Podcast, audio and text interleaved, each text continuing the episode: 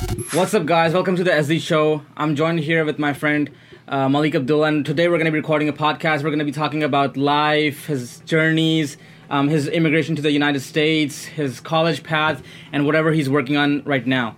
So let's start off with your introduction, Malik. Assalamu alaikum, guys. How are you guys doing? Uh, my name is Malik Abdullah. Uh, 21 years old right now, studying at UIC. Went to school with Salman, and uh, yeah, man, life's good. Alhamdulillah. Sab ठीक ठाक. Alhamdulillah. That's good to hear, man. So, uh, well, s- basically, the way this podcast works, like we ask the guests, uh, like you know, sort of general questions.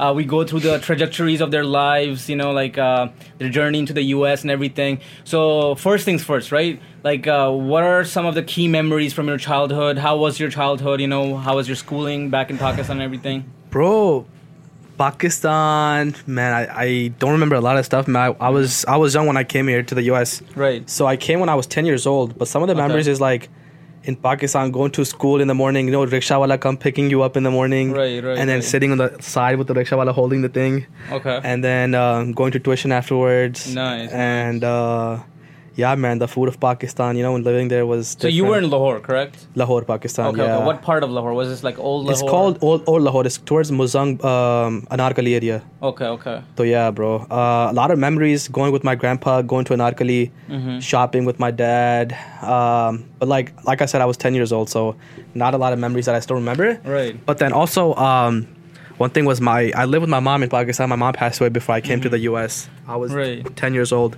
So yeah, all the memories I have of my mom, uh, they're all in Pakistan. So and she's also buried in. Pakistan too. Yeah. Nice, nice, nice. So basically, like you know, um, you basically completed elementary education there and middle school as well, or Uh, elementary school and then half. Uh, I completed fourth grade in Okay. Pakistan, and when I came to the U.S., I got into fifth grade immediately. okay, okay. Yeah. And then you guys came directly to Chicago. No, so we went to. So how we actually came to the U.S. was uh, my daya, my uncle. He won a lottery back in 19 something to come here. Was it the U.S. like lottery? Yeah, yeah, yeah. So he won the lottery and he ended up staying here. And Okay. then uh, over the over the years, he got his immigration and he became a citizen. And then he applied for his family members. Mhm. So he applied for us back in 1995, I believe. Okay. And then our return came in 2010. So Wow. about 15 years later. So uh, yeah, my dad was the fir- uh, his first of his siblings to get uh, called to the U.S. That's how we actually nice. came here. So when we came here, we went straight to Virginia. Okay. We lived with him for about a year. There's a Pakistan community right there as well. Oh, right? it's huge! It's huge. Uh, Nice. the, it's, it was it was called uh, Sterling, Virginia. That's what the area was called. So we I went to fifth grade there, and then um, yeah, we lived with them for about a year, and then we moved to Chicago with my older Thaya, who also Okay. lives here. So you guys did not want to like continue living in Chicago, in Virginia, like you guys wanted to live in Yeah, uh, bro- What was the appeal towards Chicago? Bro, honestly, you know, it's like Desi household when like you know. Also, I understand when someone is living with you, living with you for a while, bro. They Right, get right. very tired of you. They start being iffy with you, and you know you started noticing uh, their uh, changing their Behavior and yeah, yeah. So you know my dad, and then also like some family drama and stuff. Man, it was Mm-hmm. really bad at the time. So my dad was like, the best thing is to come to his older brother who also lives here in Chicago. that was Oh, okay, the main okay, motive okay. behind so you guys us. had family here, basically. yeah, yeah, yeah, yeah. So Mhm. that was the main motive behind coming to Chicago. Okay, that Yeah. makes sense. And then uh, when you first came here and stuff, so you started off like uh, which elementary school? I went mean, to I don't remember the name, but it was CPS, Chicago Public Schools. Okay. it Oh, was so you guys were living in Chicago, like yeah, actual downtown. Yeah, yeah. It was uh, it was Irving Park. Okay. Oh yeah, it was uh, surrounding Chicago, but yeah, it was Chicago Public Schools, and uh, I went there for sixth sixth grade. No, Okay. fifth grade. I went there for fifth grade. Yeah, because halfway I didn't complete fifth grade in uh, Virginia, so I ended Mm-hmm. up finishing it over here. Okay. That makes sense. So you completed fifth grade there, and then uh, when do you move to like you know the suburbs and stuff? Bro, that's also another crazy thing, man. Um, so we also were living with my Thaya for about six months, and then Right. uh, his family started getting bothered as well because we were living with them. My dad, so my dad was the only one since we don't have a mother. Um, my dad was the only one running the house, so my dad doesn't speak English, so he, there's a huge you know uh, barrier in his language, so he can't really get a job at a, like a local gas station or anything, you know. Okay. So um, luckily, my uncle ended up getting him a job over here in Lombard. He used to work, work at Makkah Mart, man. No way. Yeah, Oh, he, yeah, yeah, he used to work at stories Makkah about Mart, which was about 50 minutes away from Mhm. the house in Irving Park. So we, Right. me and my brother would come see my dad twice a week. Oh, Oh. once a week on the weekends. Nice, so, nice. So we would stay So with you him. guys would like live there. without my dad, just at the uncle's Wow. house. Yeah, man. Okay. How My- was that? Uh, it was good, man. In the beginning, it was good, but then over time, things started to go downhill. To, Uh-huh. uh, with uh, my brother and I, and our aunt, uh, Taya's wife. You know, so Oh, uh, right, right, right. yeah, man. It, been through a lot, bro. A lot of the challenges uh, living with family members, and you truly understand people's true colors once you start to live with them over time. You know. Mhm. Uh, so my dad uh, was having some also issues with his uh, brother's wife. So my dad couldn't come back home, so he was living in the back of Makkah Mart for about Oh, a couple months. Wow. Okay. He was sleeping on the ground. Yeah. Damn. So wait, he couldn't come back to your like nah, because brother's house. no, bro, because the wife would get mad, and then it's a lot of like other ish- issues that were happening at the time. So like she was comfortable with you guys living there though because she had no kids. choice. I mean, we didn't really have anywhere to go either. That's the thing. So she like she put up with it, Mhm. and you know I appreciated her taking care of us. You know, um, even though it was hard for her too. But yeah, we lived with her, and then it, like in that su- summer of um, before seventh grade, Mhm. my dad was like, you know, we need to figure something out. So he sent me and my brother to Pakistan for about three four months in summer. Okay. And while he was here, he got us a place in Villa Park, or we were living with someone. So uh, he just wanted us to move us out of the uncle's house and have him, you know, Oh, wow. so he can work here too. So you guys had like nearby. a temporary sort of living arrangement here in Villa Park. Yes, yes, yes, yes. Okay. So once we came back from Pakistan, we ended up living. S- since then, we've been here in uh, Lombard, Villa Park area. Okay. So where, where was this? Like was this in Perm Apartments or No, uh, it's over here actually. It's on uh, 14th Street. There was a house. Uh, we were living with the Hyderabadi guy. Oh, he okay, gave us okay. a room. It was me, my brother, and my dad living in one room. Wow, okay. Yeah, sleeping on the floor every single night. Damn. At least you guys were together now though. Yeah, yeah, yeah, man. Right. It was good, but then you know, seeing my dad only on the weekends was not it, man. Right. It was hard. So you ended up enrolling at a school right here? Yeah, I went to Albright Middle School for uh, sixth grade and seventh grade, Hmm. and then um, sixth and seventh grade we were living in the house with the guy, and then we ended up moving to Purim, my eighth grade. See, see, if you come across 14th Street, your um, do, your county changes. So I couldn't go to Albright no more. So Okay. my eighth grade, I had to go to Jackson. Hmm. So yeah, uh, That makes eighth grade, I went to Jackson Middle School, and then I graduated from there. Yeah. Right, that's good to hear, man. So like, uh, obviously, like you know, growing up with your dad and like you know, in like these tough circumstances and with like all these challenges and stuff, it must have been like you know hard to like sort of have consistent hope, you know, sometimes as well. Like, can you discuss some of the challenges that you faced, you know, throughout those years, and like you know, if just life like you know felt really hard at times. Bro, definitely one key factor was ha- not having a mother was definitely hard. Me and my brother were um, ever since we came to the US, you know, everyone knows once you come here by yourself, you're on your own, man. You Right, have to like 100%. compared to Pakistan, you know, you have a Kamwali that does all your chores and stuff, you know? Did, was there was the dynamic present in Pakistan when you guys were there? Like, The Kamwali stuff? Yes. Oh, yeah, yeah. We had a Kamwali. She used to come uh, do the dishes, uh, clean the house, whatnot, you know? Mhm. But then when we came here, man, I was 12. My brother was 13 when we Mm-hmm. lived in Villa Park, man. Uh, ever, when we moved here.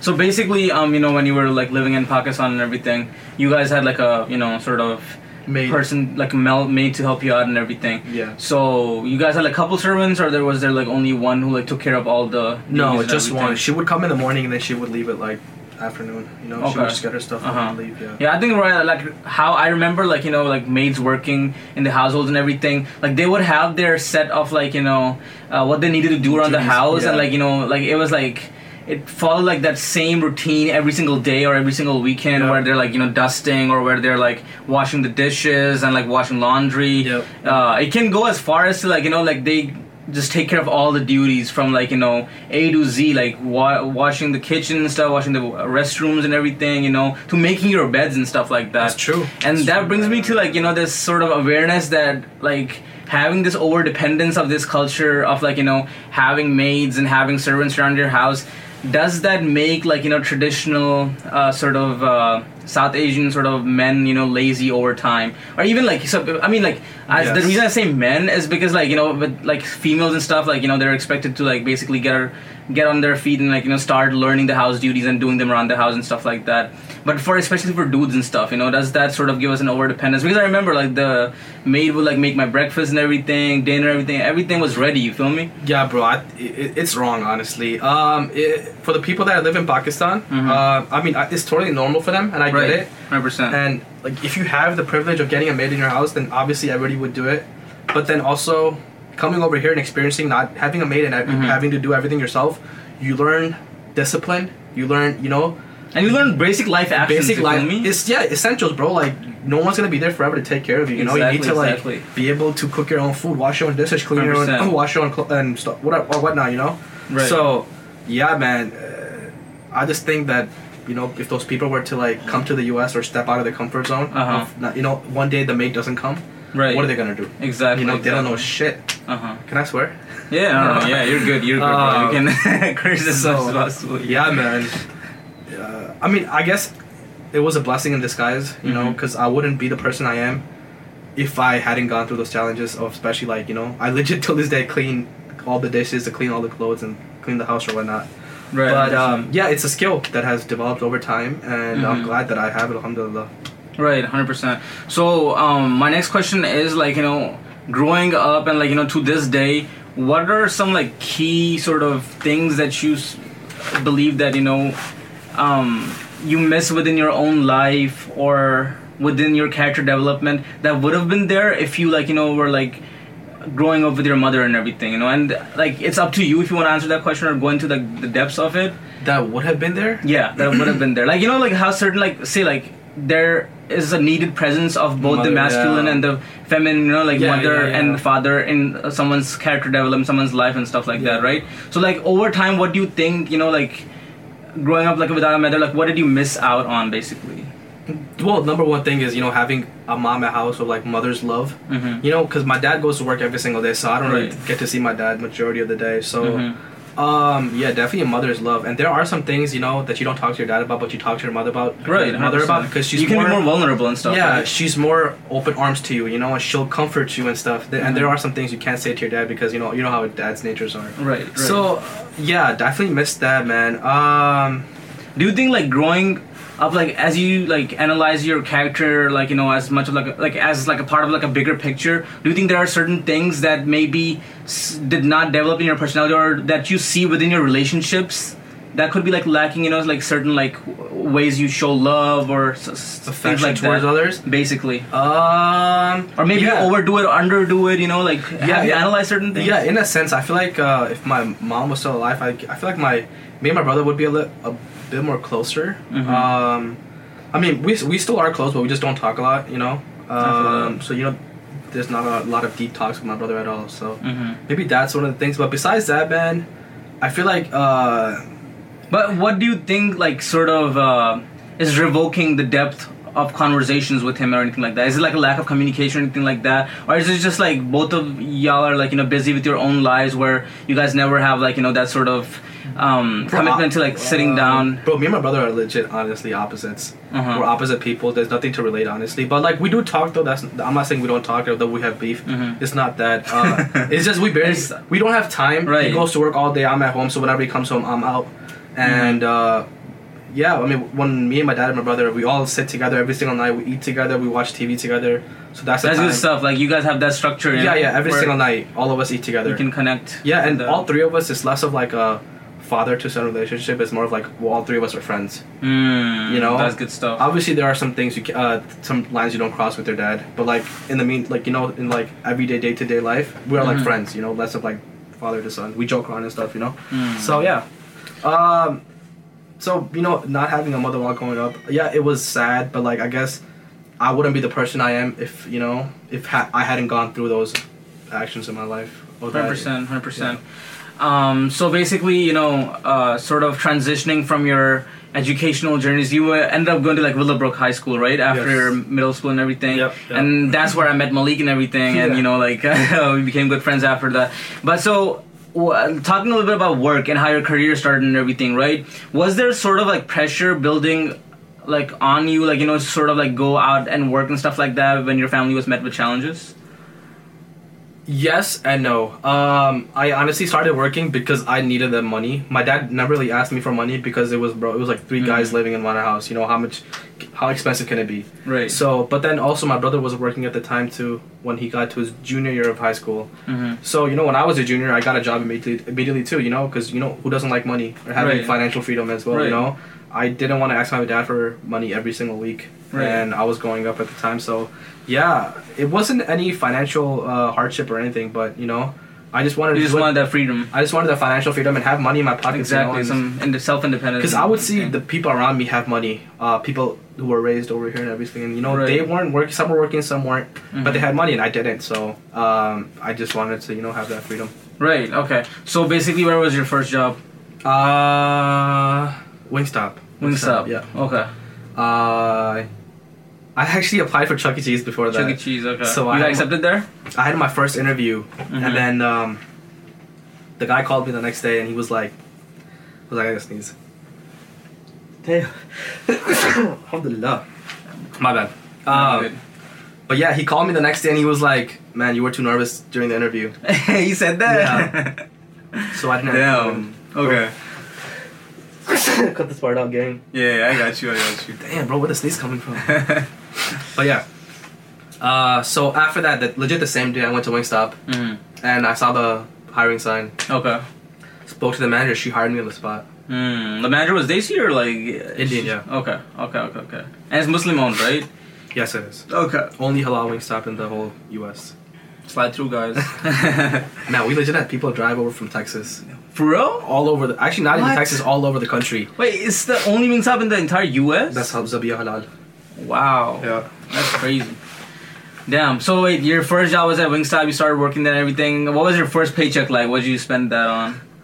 Uh, first paycheck was fifty-eight dollars. I Oh, remember that, and I went to my manager the next day. I was like, "Yo, what is this?" She was like, "Bro, you just started working." So, um, what did I spend it on? Probably like snacks or something, dude.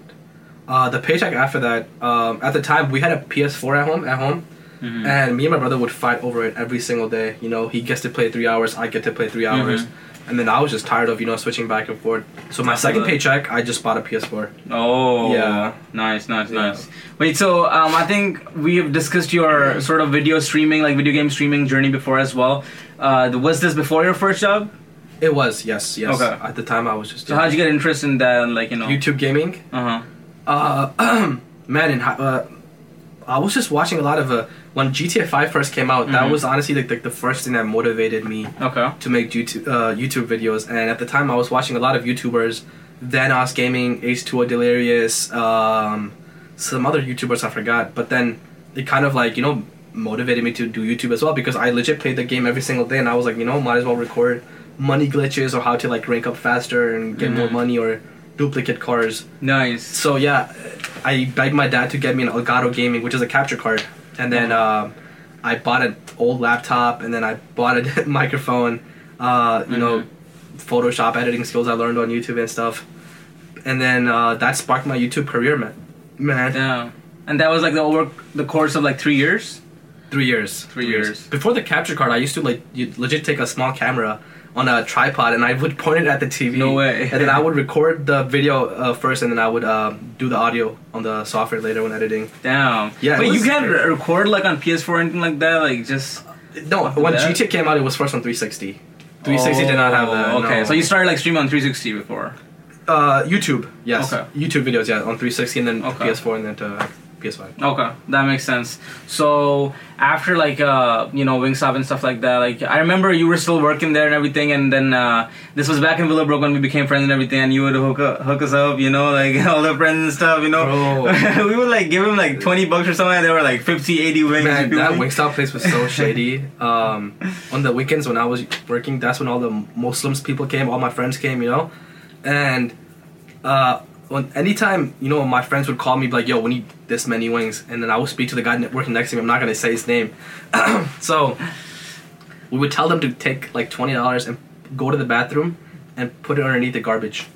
Those twenty dollars would go right in our pockets, and then we would just give them like 50, 60 wings. Damn. Um, the Wingstop people hearing this right now. no, no, that, that was really bad, bro. Uh, but then, you know, it got to a point where we just started offering random Muslim people, "Hey, you want like hundred wings? What? Give us, give us forty bucks." Literally, it was the, it was that bad. We were down bad. But then, but it was good though. It was fun. It was fun while it lasted. Yeah. I feel that. I feel that. So okay, Wingstop, and then this is like when Willowbrook High School is still going on, right? Junior yeah, year. I quit Wingstop my senior year. Your So senior I, I worked there for about a year. so how was like your high school journey, basically? You know. High school journey, man. It was good. I came in um, pretty nervous, man. Uh, made a lot of Desi friends, which was you know comforting at the time. It was not common like Albright.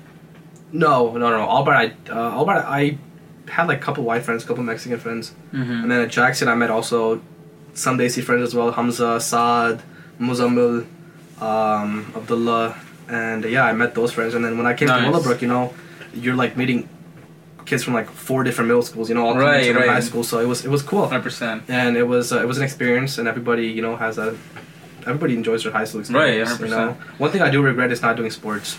Or, Oh wait, weren't you like playing tennis or something? Like no, no, I wanted to do football, bro, but I just never really got to it, man. I I, maybe. I was too scared. That's why. Mm. Yeah. Uh, they were like good at sport, uh, sort of like you know journeys you could have in high school and everything. You know, it's, with any sport. Like I remember people would join their senior years and still be able to like play in varsity Yeah, or whatever. And I regret really not good. playing. Seriously. Mm. That. Um. I remember like uh, seeing all your like uh, workout videos, like you know, like when I Yeah, was yeah. in high school and stuff. Yeah, what was bro. that? Me, Saad, Hamza, we had like the whole workout phase. You know, we would Okay. wake up at six in the morning. We would all bike to Willowbrook, and the gym was the the downstairs downstairs gym was open at like Right. seven, and we would have about an hour to work out. Nobody was there, Damn. and we would just work out in the morning and then eat, eat breakfast. It, it look felt good, but then nice. we, we did that for like a good solid month or two. But it it, it was uh, it was fun. It was fun, man. So like uh, you guys like kept that up like after like high school or anything like that? Man, I so Saad started doing gymnastics, and man, mashallah, his physique is beautiful. Mm-hmm. Um, me and Hamza both slacked off. Wait, so this was uh, which Hamza was this? Hamza Sayed. Okay, okay, okay, okay, like, okay, yeah, yeah. for sure, for sure. Uh, but Saad, Saad ended up having the best results, and then uh, I slacked off. I, I used to go to gym here and there, Mm-hmm. and then um, yeah, bro, I should have honestly continued. I It feel is that, what I it feel is, that, but it's yeah. never too late to start, inshallah. So. Right, hundred percent. Six packs Workout coming soon. motivation coming. yeah.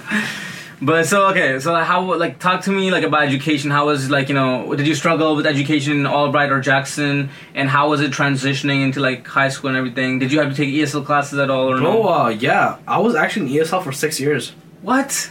Um, I was in Yeah. ESL at Albright, at Jackson, and then at two years at Willowbrook. Oh shit! because bro i don't know how i could never get out of the class or pass the exam but then my Mhm. sophomore year um, i ended up passing all the tests but yeah bro I, I mean i guess it was good i didn't have to I take a normal that. english class I feel that. but I was, remember- that's how i met abdul Oh, that's yeah, how i met ESL a lot of the people that were closer now um, i met through esl Nice, nice, nice. yeah That's great to hear. Uh, and I think we met in like Spanish. Cl- I mean, we met before, but we had like Spanish class or whatever together. yes yes and yes there was like uh, Abdul. Atar, Anas, and you, like you know, in the same class and stuff. that was bad sit in the back in the back of the class make fun of abdul put him in uncomfortable positions that was so funny Man, Man, That was good also times. high school. Man, you know, first love in high school definitely was a life changer for me too, man. for real. Won't say the person's name, but like, bro, uh, it really made me who I am today. Seriously, No way. I taught you like certain fundamental things. You think? It did. It definitely brought me closer to Deen. It did, Mm. um, because uh, had I not got gone through that whole, you know, high school lovey-dovey relationship, it wasn't even a relationship. It was like a high school. I don't know. Whatever, like what crush, like infatuation Yeah, you have. It's Yeah. kind of like an infatuation. So right. That Yeah. makes sense. I yeah, alhamdulillah for that, bro. Because I would not be the person who I am today if it wasn't for that. mm-hmm. But I'm glad in a way that didn't work out. Mm, Yeah. I feel that. I feel that. Well, so like um, after you continued, um, you know, like learning in high school, what were like your some of your favorite classes or something? Mr. Molina, you know Mr. Molina, The Spanish, Spanish- class? Nah, Yeah. I went straight to Clement, bro. Man, he was awesome. Oh, bro? Uh. Me and Abdul had fun in his class, and then um, who else was fun in the, in the school? Oh, ESL, ESL classes were fun. That was the only class uh, I ended up going on a field trip to. Oh, where'd you guys that go? Class, we went to. I think it was Adler Planetarium, or the the in the city. Chicago Skyline place, right? Yeah, yeah, yeah. So, um, yeah, we went to that, and then who else was my favorite teacher? Oh, um, speech class was fun with uh, Chineki. Chineki. Oh, Yeah, yeah, We yeah. had like Mr. White. Oh no, we would switch off half. Uh, one day with Chineki and one with uh, Mr. White. Oh wow. Okay. For speech and you guys had like speech tech. Yeah, we did. Okay, we did like regular speech, so I guess that's why. Um, yeah, bro. Honestly, I did, didn't really much think of teachers. I feel that. I feel Yeah. that. So like you were like mostly involved with like you know like what was your main thing like your go-to thing when you were at high school? What would you be like you know mostly spending your time with? Bunking classes or what? Ditching classes, bro. Damn. Ditching classes, going to the bathroom, getting buzzed as fuck, dude. Like, it was it, was so funny, man. It, it was an experience because that's when the whole Pasha started getting popular. Right, right. And um, jewel pods and pot, uh, fixes and stuff. Mhm. Man, I, you would just go in the bathroom and see And like so that's when your nic started. 10, 15 kids in the bathroom. Everybody's getting buzzes. Well, I had a, such a bad buzz once, dude. I went to the bathroom. I came out. I couldn't walk. What? I legit had to hold to side. I'm like, bro, I can't walk. It was such like, yeah. All right, guys, we back at it again. So basically, Malik, where were we? What were we talking about? Um, I think we were going over your educational journey. and, Yeah. you know your time in school and everything, and getting buzzed in the bathroom. Yeah. so that happened, right? And then Yeah. uh, tell me about like you know the friend group dynamics that you had. And I remember like I joined like the entire same friend group like late later on and stuff. You know when you uh, I met you guys, and uh, Yeah. it was kind of funny how we met, right? I don't know if you remember the exact story, but I don't. um, How did we meet? So let me think about this, right? So I mentioned on my first podcast, right? I had like social anxiety and everything. I was Yeah. not meeting anybody, right? And uh, I would go out sometimes, and I would go towards like the Perm sort of um, routes, right? Like where you like go from Brandywine to Perm or whatever. You just on walks or whatever, right? Yeah. I would see y'all, you know, like I would see Fazy, I would see you, I would see like you know Shazib and everybody. You guys like playing together or whatever, right? Oh yeah. and then you guys would like sometimes call out like you know like yo was good and stuff like that but I, w- I would just make small talk and like you know not say a lot more and then um I do remember i that. think uh i don't know like you knew me from like the small talk or something or whatever but it wasn't until shazib and fazi talked to me and like you know i got close with them and then later on we met in the library or whatever because library was where we would like get together and everything No, and then we would go true. to like taco bell and everything together you feel me after Like, school and stuff. Yeah. Yeah, I know. so- I, I do remember that. that was do that. I think that, I think yeah. that was like you know sort of where we met and everything. But um, okay, so like I remember uh, when we met, we were in like junior year of high school, you know, around that time, sophomore year, whatever, and we had Spanish class together or whatever. I remember everybody during that time, like even though they might have uh, been doing you know God knows what you know, but like they had like a certain plan for the future, like you know certain things that they wanted to do or whatever. What was like you know your top sort of um, goals that you had, like you know because goals uh, sort of uh, evolve, right? Like while we're growing growing up or whatever, and like certain things you drop, certain things you keep.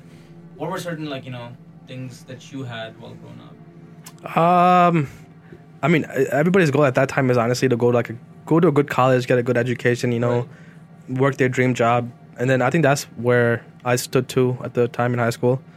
Uh, wanted to go to a good college and then you know be able to get a good job and buy my dad a house or whatnot.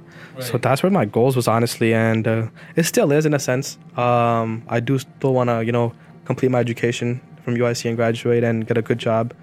Um, but Would you say the structure has changed of like how you want to go about things? Yeah, yeah, yeah, yeah. Like I, one hundred percent, man.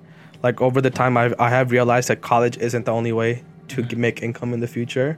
Obviously, it's good to complete your college and get your degree, but then there's also some other ways people do take that are easier and that are more. What were some of the avenues that you were able to tap into? uh for a f- career future. Uh, I mean, uh, people around me were at the time were doing a BA, which is business administration, right? Business analyst and stuff. So there was like this course that were people were doing, which was like a three to four month long course. You would you know learn the basics of what an analyst does, Mhm. and then uh, there were some shady parts to it, like fake resume building, fake Right. diplomas. Fake but that yeah, bro, Where were they getting fake diplomas from? Pakistan, India. Oh wow. Okay. Yes. Damn. Uh, but then I didn't really choose that route, and then uh, a friend of mine, Ali Ahmad, Mhm. his uncle, um, when I first started college, he came, he moved here, Right. and um, he was an iOS developer. okay. which uh, uh, focuses on the language of Swift. Mhm. So at the time, he started a like a course. This was like back when you were in high school, or like No, no, first year of college. Okay. So he started this course at his house Mhm. where he was teaching his family members, which Okay. was which consisted of two, three aunties, uh, a lot of older guys that were working at gas stations. You know, uh, working nine to nine to five, but like at like local gas stations or you know markets and stuff. And then um, Ali was also in the class, but Ali didn't. uh, Ali didn't really you know pay attention or whatnot. So his mom asked me, you know, why don't you come join the class for Ali, and then you can learn it too. And I was like, you know, might as well. So like Oh damn. So I- you had the class for free at that time. I did, I did have the class for free. Wow. Uh, and it was fun, man. In the beginning, you know, I got introduced to coding. I'd never really liked coding, and uh, I had a bad experience with it in Willowbrook senior year. I, I don't know what what language it was that Like they AP taught. Comp Sci? You took AP Comp Sci? No, I took uh with Mr. Bridges. he- engineering class. I forget. I was with Muzammil, bro. Oh, I forgot which language it was. It was, but I had a bit bad experience with it. So I went in the class, you know, didn't really think of it much. I learned the basics of Swift, and then over time, it eventually started to pick up, and I got into it. But then at the same time, at the same time, I was a full time full time student at COD. Okay. So I was like, man, I can't really do this, you know, because he was assigning us homework too weekly. Mhm. So I decided to drop the course, Yeah. and then that was probably one of the like four months. yeah, it was towards the end, man, and I regret that decision till now because everyone that stayed in the class ended up getting employed, making over 120 a year, you know. So uh, I it definitely made me realize that that skill set does hold value in the time they we live in right now. So um, had I stayed in the class, you know, God knows I would have been employed too, inshallah. But you know, everything happens for a reason. I'm not mad or anything. So 100%. But, But- you were able to like do that course again. yeah, so yeah, it's you know, fast forward to 2022. I started the course back in August uh, with UIC, and this time I took less classes at UIC, so I can focus more on the course. And then, um, yeah, we have about we have about two months left in the course, and alhamdulillah, it's it's good, Two man. months. So is this, is this the is the course longer this time or? Uh, no, uh, no, we're just dragging it dragging it a month longer because the market is really slow and the whole economy is in a recession. Oh, So I mean, no. just for the jobs purpose. just for the bo- jobs purpose yeah Okay. we're pretty much done with the course now we're doing uh moving towards more business sided and things Mhm. so That yeah sense. Yeah, So, man. Apart from like the course and stuff, like you know, I know you had your reselling venture and everything, Yeah. and you know that everybody around Lombard knows about, you know, because Malik's a popular like shoe reseller yeah around this area. So like, tell me about that. Like, you know, how did it start? How was your passion for shoes and everything? And like, you know, uh bro honestly in high school i didn't really care about shoes okay, or anything you know um i knew people used to resell yeezys jordans and stuff and you know i, I always wanted them but i didn't really care to like you know spend that much money on a pair of shoes right, and then uh honestly when i was working at wingstop i could never save $500 my paychecks i was only working weekends you know my paychecks were like 250 to 200 so, so my like pocket money for you. Like, Yeah. So my friend Anas, who got into reselling before me, Anas Okay. Haq, yeah, Anas was into reselling. he, way before me, he was, No way, and he, yeah, yeah, he, he he he was a good friend, man. He's still a good friend, but he offered me, hey, why don't you save up five hundred to a thousand dollars Uh-huh. and come do reselling with me? You'll make much more. Okay. So I decided to like you know take the opportunity. I saved up five hundred dollars, I think, Mhm. and then um, I started reselling with Anas, and we did it together for a couple of months, man. Oh wow. And then uh, it was too much for Anas uh, at one point, so he just left. Okay. So at the time when we started reselling, we were doing it locally. You guys like learned this by yourself or like? oh, uh, reselling was like buying shoes uh, for cheap off this person and selling it to this person for more. You know, Mhm. it was all like a local thing. No, but like the suppliers and everything, or like certain people that would like you know give you shoes. So how me and Anas got shoes was uh, was it was pretty funny, man. It, we, we, we these three guys used to come from Indiana, Okay. and they used to basically scam online, and No they way. used to sell us the shoes for, for dirt cheap. so they were selling original shoes though. original shoes. I mean, uh, honestly, there were some times the shoes were fake, but eighty percent of the time, I would say the shoes are real. So they were scamming people online, like selling. They were basically getting the shoes for free, so they were giving us giving did it you guys to like get this plug? James Michael. yes, uh, but I heard from someone, right? And I don't know, like, if you want to confirm this or not, that you guys one day, like, you know, you guys went to James and you guys were like, you guys paid him some money and like, you know, like told him like, okay, teach us.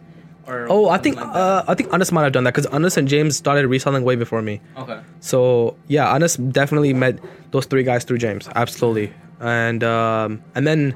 We basically took those guys away from James, and then I don't know if he was mad at us or not. yeah, we just started No honestly outbidding James. Oh wow. Okay. So if the shoe like had a value of 250 and James was offering them 100, we would just offer one twenty. it was 120. the same shoe though. Same shoe. And then we just How was started. it possible you guys got the same shoe when you guys like took those guys away, like from Indiana?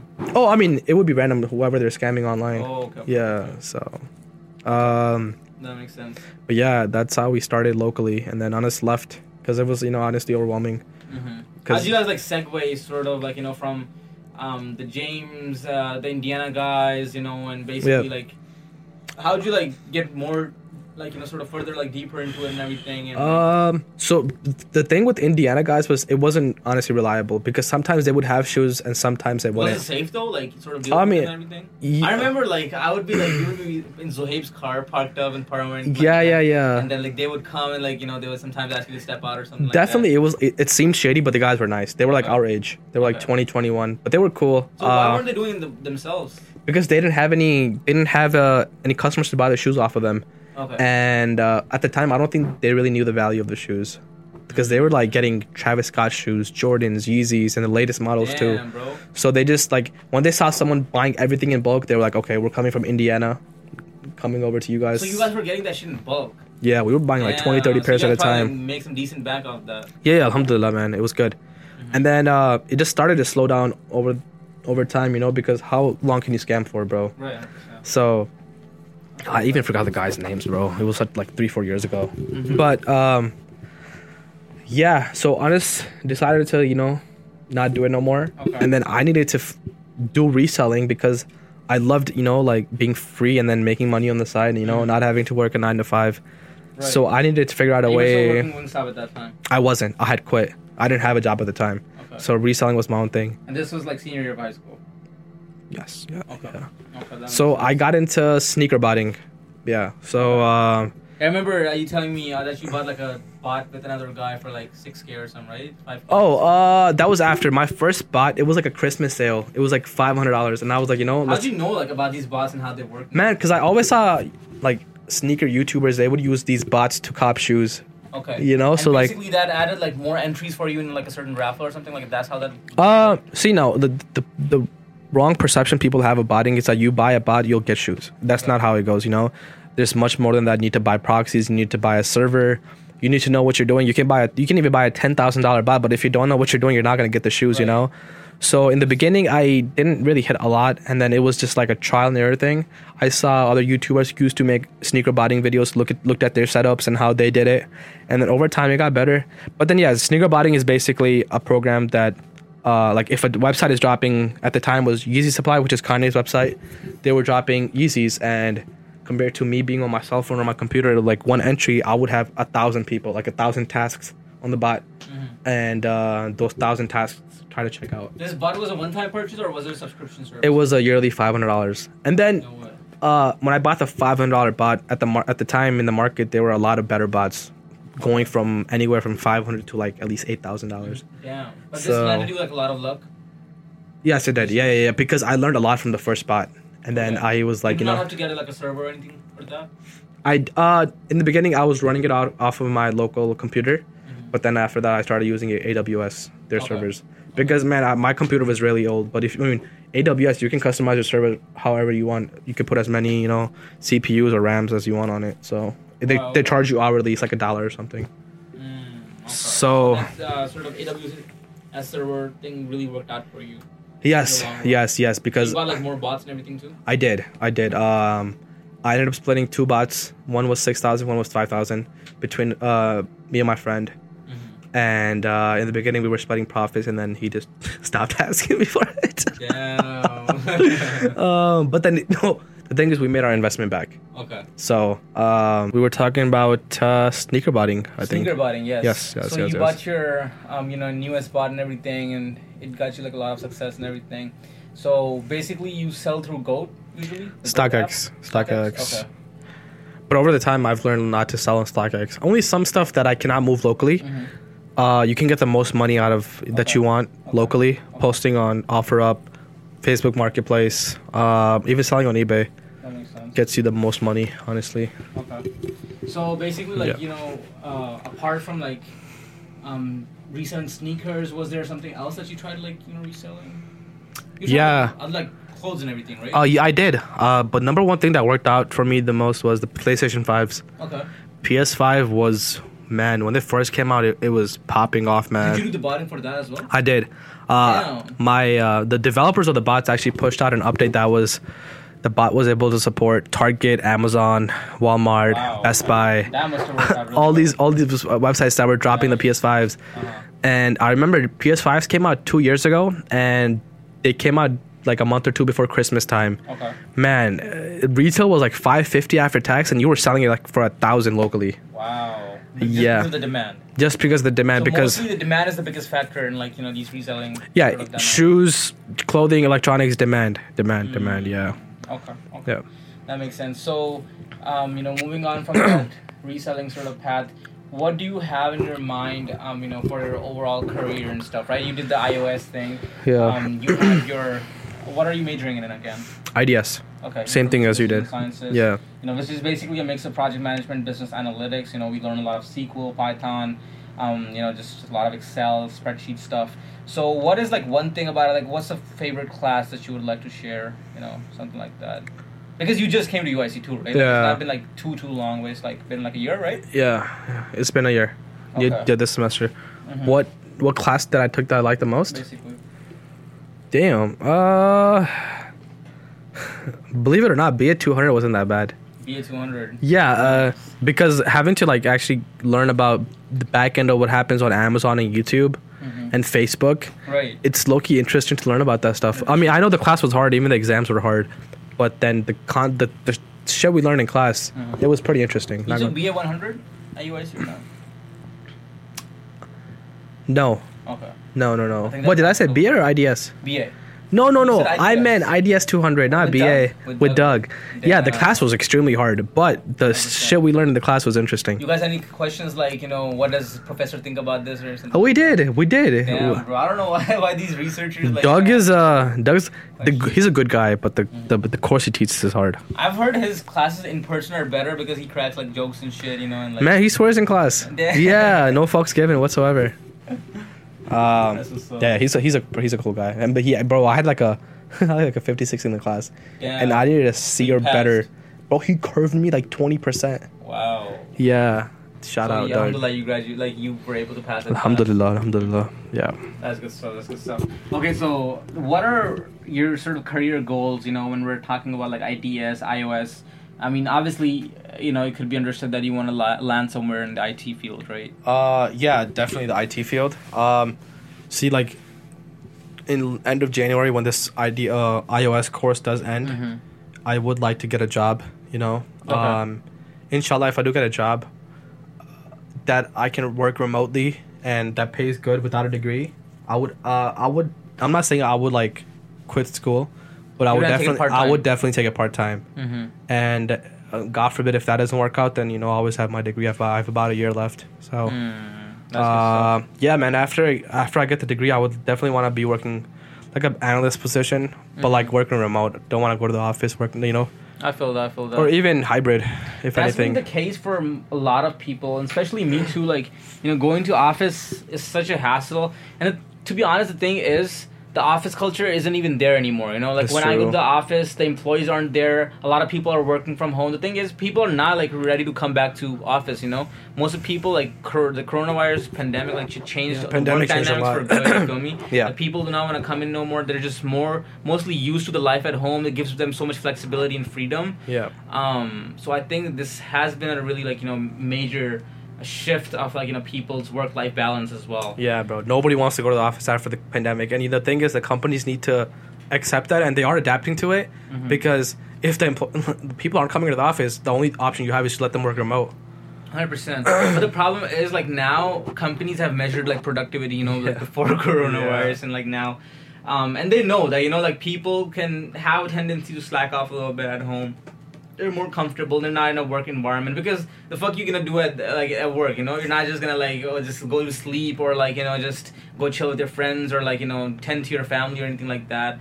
You just have to remain in the office space. You know, the most you could do is just like get lunch. Let me ask you, like, if you were to work a nine to five in person, how many of those hours to nine to five are you actually working? Probably five, bro. Like the rest of the hours, like four, four to five hours. You know, Just chilling.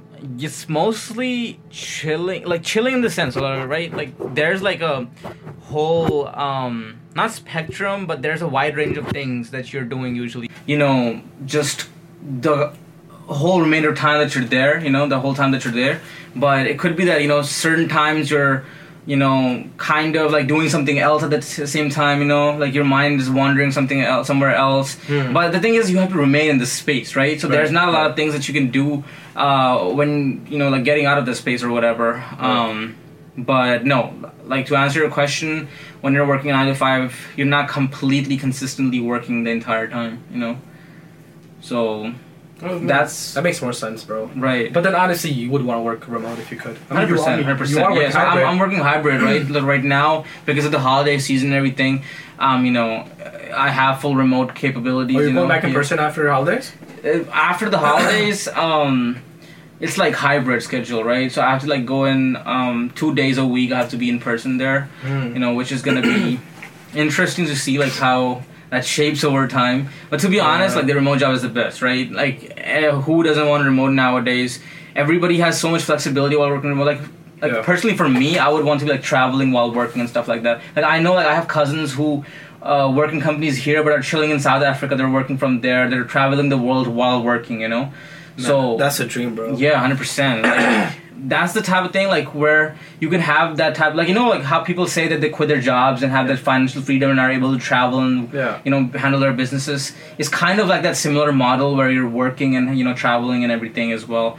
So to be honest, like that is a goal for sure. But let's see, like you know how the careers shape up and everything. So okay, apart from the career and everything, let's talk like you know religion. Let's talk deen and everything. You said that you know after your experiences, your first experiences, um, you know in Willowbrook and everything, you got closer to your Deen and everything. Yeah. So what does Deen mean to you, basically? Uh, Deen shapes your life. Mm-hmm. It gives you a purpose. It gives you something to follow, and um, basically, it, it it disciplines you, but it also teaches you about life. You know, obviously, like if you were to look at the Quran, it has all the answers for your Mhm. lifestyle. You're going through sadness, it has an answer. You're going to worry, it has an answer. You know, anything. Um, at the time in high school, uh, Mhm. I didn't really have anyone to go to. I couldn't Okay. go to my friends cry about a girl or didn't go to couldn't go to my dad, you know. and then I, Deen was my only thing at the time, and you know, um, I started praying a lot, and you know, crying in front of Allah and crying in Salah is the best thing you can do, Right. and that you know that someone's listening to you, which is Allah, you know. mm-hmm. And then, besides from high school, Mm-hmm. um, uh, what's it called? During the pandemic, when I wasn't able to go out, nobody was able to go out, you know, and it was lockdown. So I started watching a lot of Islamic videos and Mhm. learning about the Prophet sallallahu alaihi wasallam, and uh, learning about the how the Deen started, you know, from Adam Right. to Muhammad sallallahu alaihi wasallam, and the misconceptions people had have about Islam and uh, what 100%. Islam means to people. And like what it means to you and how you should follow Islam. Right. So while you were growing up, right, like in Pakistan or even after coming here, Yeah. did you have like I know like you know I've studied in Pakistan. We have like Islamic classes there and stuff Yes. like that that are ingrained in your education. and Everything. Did you have like Islamiyat? Islamiyat, yes. Okay. So uh, do you think like while when you like came here and stuff like that, you were able to continue that Islamic education in a certain Mm, way? No. Uh, um, in Pakistan, yeah, you know, Qari Saab would come every day. You'd read like one, two, three pages Mhm. with him, and then you know, and then you finish the Quran one or twice, and then that's all. But you know, we're, all the Muslims that are born into Muslim family, we're alhamdulillah, we're blessed to be born into Muslim family. But Alhamdulillah, I don't think you're a, truly a Muslim until you get to learn about your own religion. You know, Exactly, 100%. There comes a stage in a person's life where you need to explore your own religion and you know to see what it offers. that's and what where like is. people like figure out what it means to them personally right Correct. like you could be born to like a religion like you have all the theory present everything right Yeah. but it does not come into practice until it means something to Means you until you get you. those like you know spiritual sort of um, feelings and everything and like you know it's just like you just have a truly like a connection with god and everything right? Because you're aware of it right? 100%. and at the end day like it's just all about awareness and self-reflection like okay where am i going with life? What role does allah play in this? What role does my islam you know it's like my deen plays in this everything? And if you think, think about it like there's a lot of mechanisms present right? Like as you said sad days bad days why does why does all the answers all the cures everything lies within islam right that's like so easy to say but when you look into the depths and depths and everything Yeah. right you have all these frameworks present like for example we enter a conversation as muslims right muslim brothers or whatever we say assalamu alaikum before the conversation has even started we are already wishing peace upon Right. each other you know Yeah. so there when you think about these details there's so much wisdom present behind even the smallest things in islam that you know it just truly blows your mind that how are all these things just you know meant for your own good because at the end of the day you can pray all that you want but like why would like you know like God is self sufficient, right? He doesn't Yeah. need his need our prayers and everything like that. But these mechanisms are just like refreshments for ourselves. You know, we're That's refreshing true. our deen. Like It's a blessing. Exactly. Five times a day, we're just doing that, every, and every even the tribulations, the problems in our life, the deepest traumas we have. At the end of the day, we're able to even conquer that, and they even become, you know, like a blessing. Because if you did not go through those things, You you, wouldn't were you wouldn't be the person today. yeah, You know that's true, man. you're not going to be that same person today and that's why these lessons are present right within all these tribulations and everything and uh, Yeah, you know, Allah puts you through trials just so you get close to Him. exactly You know, so 100% 100% so like where do you think like you know um you see yourself like you know in the practice of deen or anything like that? Do you want to do something with this? Do you want to keep it as like a personal practice or do you want to propagate it in a certain way? You know because the thing is we can have all this knowledge right? Yeah. we can have all this awareness and everything but where do we exercise it? Why, where That's does true. it become meaningful if we're not even like you know sort of like propagating that knowledge right? For example like we we sort of like you know feel like scared sometimes or like you know we could be posting stories about our friends or like anything like that right? Because but some people people like sometimes like people feel insecure or like you know certain like they're hesitant to post certain things about their deen or even talk about their deen Yeah. you know because of xyz reasons right? They could be like insecure of it or they could be like thinking like it's not cool. I have like a different audience or something like that but at the end of the day if you're holding all this knowledge within yourself and you just die with that knowledge then what's the use of that knowledge That's true. We should honestly, yeah, like you said, exercising the religion and seeing how you're, you know, going about it. Mhm. Um, like I don't, I'm not the person that that pushes religion onto someone. Or Mhm. like, you know, if they're they're going through something in life, like I definitely try to help them out through the religion side. Like, you know what the prophets Prophet Sallallahu did. You know, the same sort of like problem that they might be going through. You know, how to deal with it. But then to me, it's always been something like I hold private to myself. You know Mhm. because sometimes I do tend to like if I was to speak in a religious uh, surrounding context or yeah. context, yeah, sometimes I'm wrong or sometimes my Mhm. my views don't really align with other people's view. Mhm. Then you tend to be the bad guy because you have a different view on religion, you know. So, um, Right, but like, say if you started a conversation or like you know, w- because there could be good that can, comes out of your words, there are conversation as well, and there could be Yeah. bad, bad too. So if you like you know make it clear before the conversation, a lot of people say this aloud as well that you know if there's anything that's coming from uh, you know that if there's any good that comes out of this conversation out of my words is from Allah and if there's any bad conversation bad uh, sort of coming out of this you know from this conversation Yeah. or from my words it's from me you know like so like Yeah. they attribute the good to Allah and everything so even if there's certain like you know uh, you know wrong things within your speech you know like I agree. No, no, uh, one hundred percent. No, you're right. You're right. Um, But wh- why do you think there is that hesitance and stuff like that? Just because, like, if you think about it, right?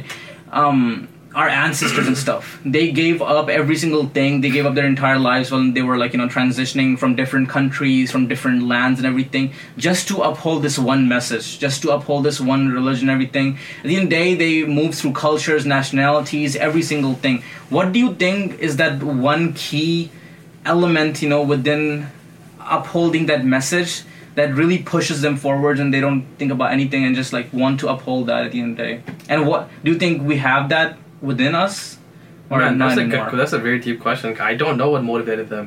I, uh, I mean, you, you you gotta think right. This is back in like the 17, 1400s. You know, uh, even after the Prophet Sallallahu passed away, people Mhm. migrated all over the world from Medina Right. to spread the message, like you said. Exactly, exactly. Um, it's just the love they had for the religion and what the religion did for them. Mhm. You know, because a lot of people before Islam were not on the right path. They were astray. Um, they were doing a lot of the stuff that you know it's haram. And then I feel like Islam just brought their life into a whole circle, and then that's what motivated them because you know the Prophet did. You know, Mhm. the whole message was to get to every person. You know, Right. so I guess it was a job for them to like spread it all over the world, which it did. But Right, but say like that was the I don't know prophet's, what- uh, prophet's that job, was right? prophet's But then yeah. when you it's now, if you think about the current statistics, right? Islam is currently the fastest growing Yeah. religion in the world, has been for like a long time and everything. And if you think about all these people, like say for example, if we take the creation of Pakistan, right? Yeah. Pakistan was created just for Muslims to be able to like you know practice their religion freely and you know without any restriction or anything like that, and just be really confident, you know, in that sort of practice and a lot of people when they were like when this announcement came out or whatever like when this sort of thing came out that they were going to take their own country now Yeah. a lot of people started fighting. A lot of riots happened. You know about the Yeah, Indo-Pak yeah. War and like you know um, the partition that happened, right? Yeah. And a lot of people like like if you ever like sit down with your grandparents, you know, or like any old people, like you can hear all these stories of like you know people getting cut apart. You know, a lot of people like you know just um, killed in the most themselves, yeah, yeah. So what is this act of self-sacrifice you know sort of rooting from like why are people doing all this just to uphold this one message right if you're fighting for something for the sake of Allah, let's say like like the partition, right? Muslims wanted their own country to practice their own religion. If people are willing to sacrifice their own lives, I mean that basic that, that's basically telling you they're doing it for the will of Allah and for Mhm. the future generation of Islam and the future generation of Pakistan. right exactly so that's that's what it is it's Yeah, the yeah. future generations right Future generations, it's like yes. If you they know the precious value they hold within their religion right Yeah, and then yeah, they yeah. know that if they were able, able like if they lo- would lose it after like centuries and centuries of like you know their generations They like would not be doing god knows it. what yeah, Yeah, yeah, so yeah. now that they have this precious value and they want to keep on to it and that's that only thing like you know all these mechanisms as i told you right these small mechanisms and everything they just mush together in this beautiful thing where you know like you have a consistent sort of framework of hope and you know blessings and uh, all these things that you could ask for and everything right I don't think the people in this generation would be able to sort of appreciate that. Appreciate so that, say if we come from the same framework, right? That these people sacrifice their entire belongings, their entire lives just to uphold this message for the will of Allah and for like future generations that you know they can sort of practice their religion and everything. Now you have the same people, you know, right? They migrated to different countries. Maybe they're in those same countries and stuff like that, right? Now they're shaking ass on TikTok and stuff like that. like, where does it all just lead to? You feel me? Like, like where where I'm not like saying like okay this generation is completely wrong. Like uh, shitting on this generation is completely lost and everything. But do they not have any awareness of what their ancestors sacrificed? Like No, where I don't think it's appreciated or they're even known. They don't even. I don't think it's. It's just they're not aware of it. they're not. Aware You know, we we take things for granted. if we're not aware of it, then why are there like not like enough conversations present about this? Because, bro, it's just the time of society we live in, man. People are not focused on what the ancestor did before us. They don't care about why they, why Pakistan was, you know, uh, like in like initially why was Pakistan made its own country. They don't they don't realize it that it was made for us Muslims. And first of all, Mus- Pakistan itself was It's not even it the was same. It was depicted to be an Islamic country, but the people inside Pakistan mixed culture and Islam. First of all, exactly. you know, and and the problem is like what it stands for today is not even the Islamic. Yeah, is the, the purpose. It's people mixed up. you know it started off on basically. yeah, you know? Pakistan is not a practicing Muslim country, bro. I'm telling you, it is in some ways, but there are some things that Pakistan does. It's not right, man. It's Right. not right. Hundred percent. So basically, like, if we take this, like, you know, same like concept, right? Like, you have so many people, and this act of like you know self-sacrifice, and okay, self-sacrifice is always there when people know that there's certain precious things that they sacrifice their own wills for, Yep. that they sacrifice their own careers, Yep. their own lives for and you can see that in like you know certain people's lives like for example you know certain people that come like i was hearing this at dar es salaam right? Like which is a local masjid we have in lombard um, illinois. Um, so basically certain people that come work for dar es salaam or other mosques and everything like that you know when they see that there's a certain model there's a certain structure that's like you know really appealing to the youth that's appealing to the people in general Yeah. and it's growing it's growing and it's on a good path a lot of people I've like you know seen and like you know they get shouted out too that they you know sort of sacrifice their careers in different states. And you know they were able to just like visit this these massages like two or three times. And they're coming here and just working for these mos- mos- mosques and whatnot because they know that it's a model that will you know They use it as a channel to get Exactly. to. Yeah, yeah, yeah, yeah. Exactly, and that this model is already on the path of success and everything. They just want to contribute to that and everything, right? Yes. And that that may not be an act of self-sacrifice that can be as comparative to what our ancestors did, but Absolutely. still, still there there is that self act of self-sacrifice in some way present. And Yeah. if you think about it, like acts of self-sacrifice are in our lives as well when we're like you know letting go of our will and then you know sort of taking up the Islamic mechanisms and stuff for letting those things go. For example, someone curses at us or someone is mean to us and, and stuff like that. We sacrifice our own will to fire back at them or to take revenge from them or to like you know do whatever, right? Like certain times we just stick to our own sort of like you know values we have, certain mechanisms we have, the literature that we have from Islam and everything, right? So, what is your perspective? Like, what, how do you think that maybe self-sacrifice is present within your own life? Man. Uh, and this can be hard to grasp, right? Because a lot of people, when they self-reflect, they, you know, sort of uh, see these things that okay maybe i'm so within myself maybe i'm so within my ego within my own money within getting my own bag and just i'm so about my by myself but then i just one day i just die and then all What i had was behind? myself Yeah, what did you leave know? behind? so Man, that's a good question. I, I don't know. I don't think I have.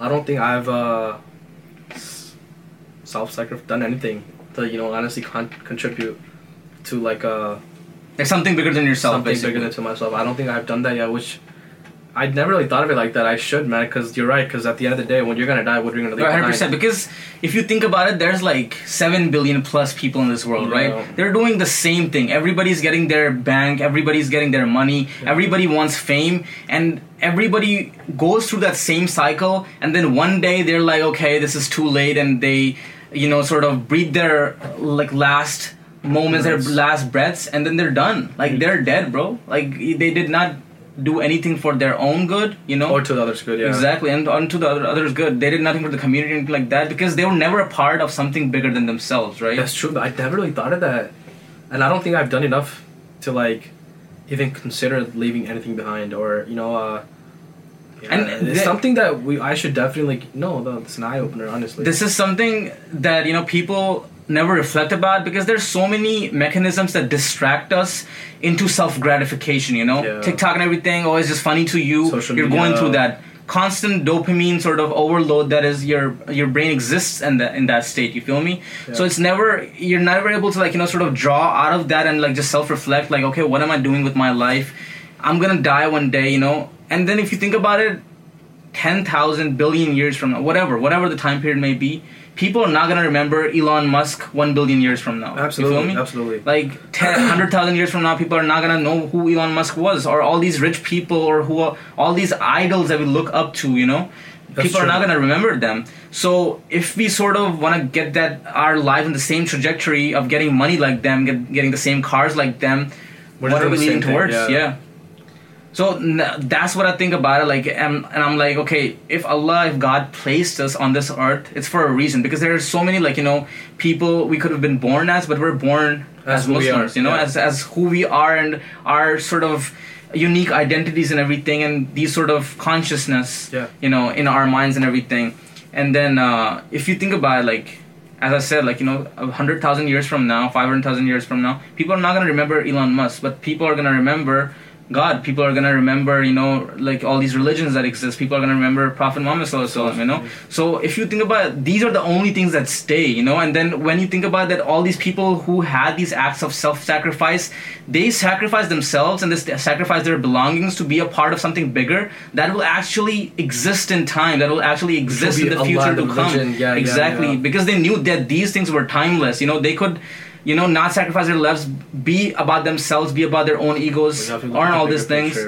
And, you know, that would lead to nothing. But when they're doing something as a collective good, as for something bigger, for something bigger than, than themselves, and that's what the Prophet did, you know? Right. He never cared about himself or what state he was in and everything, you know? He lived in a state of simplicity. And his model, his life's model exists for as a for something for us to analyze you know and see that if he lived in this state of simplicity and you know not chasing after all these things and he just did this for a collective good for like you know his people to grow and his communities to succeed and everything you see that community today you know I mean, look at it now. He has billions of people are Muslims exactly because of him. exactly exactly so that is that act of self-sacrifice that for the collective good it's not about you it's not like it's not like you know uh, malik abdullah or salman zubair are gonna be named for known for like you know this this after like 100000 years you know? It's like a certain cause that we work towards that we set our lives towards that cause is going to be known you know In the for- future, yeah. exactly So Whether I- it, we don't want our names to be recognized. It, the what we did what was the cause itself. that is the biggest That's the act of like yeah. self-sacrifice because then you're letting go of your own gratifications of what you want in life and then you know doing it for something greater now, obviously you know that this idea people even if they have full awareness of it at the end of the day they need money right they need Absolutely. a home they need like food uh, they need like you know certain things to like feed their kids or whatever like they need Yeah. all these things that are necessary in life right but their bigger picture their bigger purpose is committed towards like you know maybe community building or maybe like you know working for something bigger than themselves and it could be anything you know Yeah, For yeah. many people could not be religion it could be something else but it's something at the end of the day bigger than yourself right so when you see all these like people um, and i'm not shitting right? I'm just using it as a model of No, no, no, comparison no, no, right? Like Yeah. people is doing god knows what on tiktok and people are just constantly stuck in this dopamine overload you know smoking weed all day you know drinking all day and everything. It's just constant gratification to the person. Where do you guys see yourselves like you know like in the future? Like and a lot of people are not able to answer this who are constantly stuck in these mechanisms. Like I'm, I agree on my. what is the way out that. right what is the escape from here like eh, are you gonna like be able to accomplish something that you know that is bigger than yourself or is it gonna be constantly drowned in you know these mechanisms of self-gratification Man, I don't even know how one just steps out of that and then looks at the bigger picture, or how does one work towards a bigger picture? You know, getting aside from working on your own self and you know your own, own worldly goals. Or, or that that's what it is bro that's that's why this identity of being a muslim or you know this religion of islam means to submit right? It's Yeah. the act of submission where you just submit your will you submit your dopamine you submit whatever you're you know subjecting your brain to you're subject you're submitting even your intellectual capacities. Everything, just the exactly it's complete un- unconditional submission to the will of god you know? And when you do that then you see all these things that you know that maybe i'm big working on something bigger, Bigger than than myself you know? myself, so i feel like it's just a sort of period of self-reflection and awareness of all these things. And you know just thinking in depth of like where could things go or where could things lead from like you know xyz but I mean, like I could go home right now and I could die on the way and nobody would remember who I am. exactly exactly that's that's how you know Yeah, and had I done something before this that was for the bigger picture, that would have been like, oh, Malik was known for this, you know, 100%, he contributed 100%. to this. So 100% but that's how limited our people's own consciousness I know. is it you know like human beings consciousness that's so limited in this way but if you think about it these people would forget that who you were Yeah. but god would never forget you know even That's the true. smallest thing that you did for him and everything like that you know that you did within His will. his will, you Yeah. know like you prayed or whatever like even if the smallest thing he doesn't forget you know and that's just that just opens your eyes about like you know the comparative uh, nature of people and how god is and how and if you think about it right and i was pondering about this on like you know in the past few days and everything if you sort of go through Allah's 99 names, God's 99 names, if you look at all those translations of every single name, you know, the uh, most knowing, the most generous, you know, the most just and everything, you see that all these elements, the, these these qualities of goodness are present as nur in the human being, you know? We have a element of justice. It It's not going to be the ultimate. It's not going to be the But we have a little bit of it. Yeah, we have a little Bit bit, of- of, and stuff like that. That's how you gain more awareness about how the human being's goodness is structured, right? The, the true. nur in the human being is structured. So when you think about it, like these qualities are already like you know explained and translated and out there and everything, but Yeah. it just introduces and you know sort of uh, further explains God's like you know just his- Ultimate power. Exactly, ultimate Yeah. power, his Yeah. extensive nature of different things and all these things and a person could be feeling like really messed up in their head or whatever like that but it could be just one translation like the most generous like this one name that could really stick out to them and they could hear that and you know it could like really reach out to their heart because at the end of the day like you know whatever you are going through god knows it best right absolutely. And like whatever these qualities are of god and everything you're able to like truly reach out to it and like you know really when you're able to like connect with them and you that's why we have the element of zikr right? Like say like we're uh, sort of told to like repeat certain names or certain like you know adkar, you know, like while we're going through something like that, and that sort of like the translation of those words or those verses Yeah. helps us during that times because they're meant for that, right? And those translations sort of relate or translate to like you know that certain worry we could be having. There's like people, you know, uh, read certain things for getting married, for like you know certain like pro- financial problems Yeah, that yeah, have you know the uh, off. every single thing. Yeah, yeah. So you see all these mechanisms that are present and everything, and uh, you could see another thing where you know uh, the different names of Allah and everything, right? The ninety nine names, uh, Jabbar, um, you know, Razak. Razak, every, all these names. When you have a person named after one of these names, that quality, that translation of that name is sort of represented within their personality and within That's their true. character. You That's know, true. that's something that you could reflect on, and like while talking to them, you're you're gonna be aware of that. You know, Because they have the name or the attribute of Allah. exactly, exactly. So that's That's crazy, man. Hundred percent. So like you, these all these small things that we're not even aware of because our consciousness is so, So limited. It's not so able to be aware of all these things at once. You know. So when we even like you know find out about like one certain thing that just blows our mind, we're just like so Shocked. You know, Yeah, shocked. You know, we have goosebumps. And we're like, oh wow, this thing's like you know exists out there and everything. So it's just amazing to have like you know like these journeys and like this is the biggest blessing we have, right? These mechanisms, and then then you see like this is what our ancestors sacrificed for, uh, sacrifice everything for for us to just be Muslims. You know, like they did not care about nationalities, their tribal values, races, whatever. You know, just for this religion to like you know just be.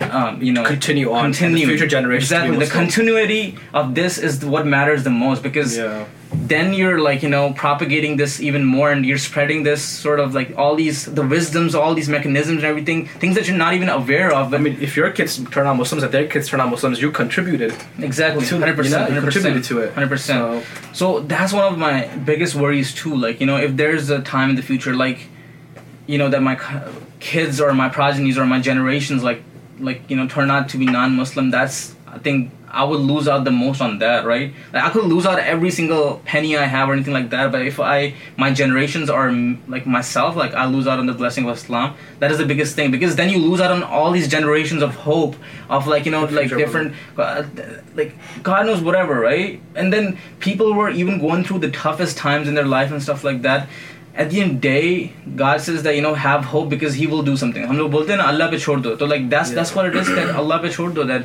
at the end of the day when everything else goes away you have that Allah. mechanism of hope you know Yeah. Like, you could lose out your families entire people like entire villages get washed You still away have and Allah. everything You exactly have you this have hope. God Yeah. and that's that mechanism of hope that never goes away and say And you can't take that from a person either. Exactly. And when you take it away, then you see all these, like, say, for example, you have an example of drug addicts or whatever, right? They're completely gone in, like, certain drugs and, like, certain mechanisms or other self destructive mechanisms. Yeah. They're addicted to zina or whatever, right?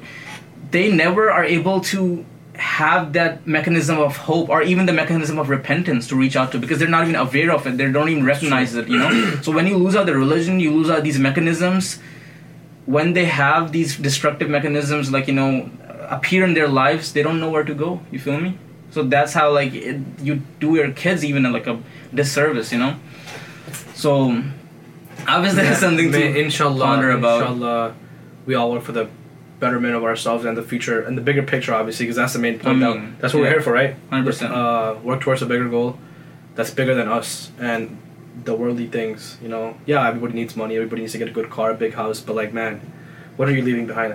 100%. Seriously. 100% I, thanks for bringing that up. I never really of thought course bro i think about this I never thought of it like that. Had leaving uh, like every other day i think about Yeah. this because it's really so much like it's just these things bro the more aware of yourself your surroundings and how these models and mechanisms in your life work you know the r- mechanism of religion the mechanism of you know your education everything you just realize how these what roles these mechanisms play you know yeah. within your life and what they do for like you know the longer run or the betterment of future or the society or anything like that you know um, so that is it for our episode of the SZ show. We're here with Malik Abdullah. He introduced himself, you know, went through his reselling journey, went through his um, career goals, you know, his iOS uh, sort of framework he has right now, and uh, basically like, you know, his childhood as well, his immigration to the US. And inshallah, you know, we're to have him again in the podcast in the future, you know, with something specific, you know, specific topic, and we're to be able to discuss that,